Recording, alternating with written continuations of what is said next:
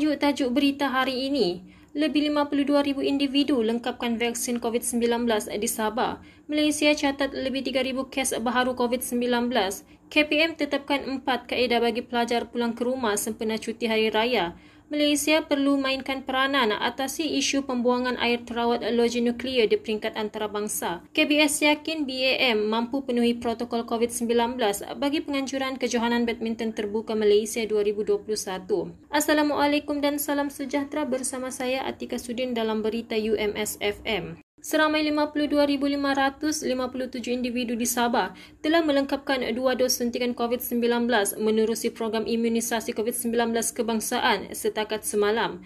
Menteri Kesihatan Datuk Seri Adam Baba memaklumkan sejumlah 889,094 individu telah menerima suntikan dos pertama menjadikan jumlah keseluruhan pemberian dos pertama dan kedua di negara ini berjumlah 1,453,382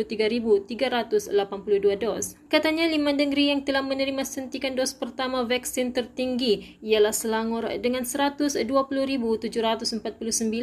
diikuti Sarawak 92,292, Kuala Lumpur 90,611, Johor 78,716 dan Sabah 74,742 suntikan. Kes positif baharu COVID-19 mencatatkan peningkatan dengan 3,418 kes dilaporkan berbanding 2,881 kes sebelum ini, sekaligus menjadikan kes kumulatif COVID-19 di negara ini mencecah 415,012 kes. Ketua Pengarah Kesihatan Tan Sri Dr. Nur Hisham Abdullah menerusi hantaran di laman Twitternya memaklumkan daripada jumlah tersebut dalam tempoh 24 jam Selangor merekodkan jumlah kes tertinggi melibatkan 1,200 kes diikuti Sarawak 587 kes dan Kelantan 400 kes. Kementerian Pendidikan Malaysia KPM menetapkan empat kaedah perjalanan untuk pelajar asrama sekolah, Kolej Tingkatan 6 KTE dan Kolej Vocational KV yang dibenarkan pulang bersempena Hari Raya Aidilfitri. Menurut kenyataan KPM, kaedah tersebut adalah dengan menaiki bas yang disediakan pihak sekolah atau dijemput ibu bapa atau penjaga. KPM memaklumkan pelajar juga dibenarkan pulang menggunakan pengangkutan udara atau air bagi Sabah, Sarawak dan Labuan atau menggunakan kenderaan sendiri bagi pelajar KTE dan KV. Malaysia perlu memainkan peranan sebagai anggota program alam sekitar Pertubuhan Bangsa-Bangsa Bersatu UNEP dengan mengutarakan isu impak jangka panjang pembuangan air terawat loji nuklear ke dalam laut di peringkat antarabangsa. Pengasas bersama projek Ocean Hope, Moges Sababati memaklumkan tindakan tersebut perlu bagi memastikan kelestarian alam tidak terjejas. Katanya Malaysia perlu memainkan peranan bagi mengutarakan perkara ini ke peringkat antarabangsa kerana ia melibatkan tentang keselamatan dan kesihatan masyarakat dan hidupan laut di negara serantau.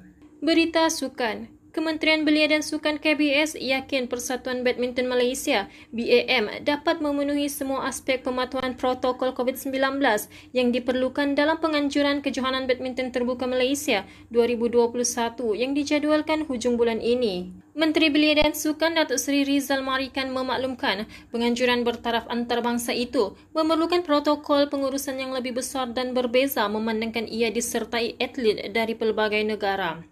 Rizal yakin BAM mampu menguruskan kejohanan tersebut dan akan menyokong usaha yang dilakukan BAM termasuk sokongan dari segi penyediaan kerangka gelembung sukan dalam memastikan penganjuran kejohanan ini dapat diadakan dengan selamat dan mematuhi SOP yang ditetapkan.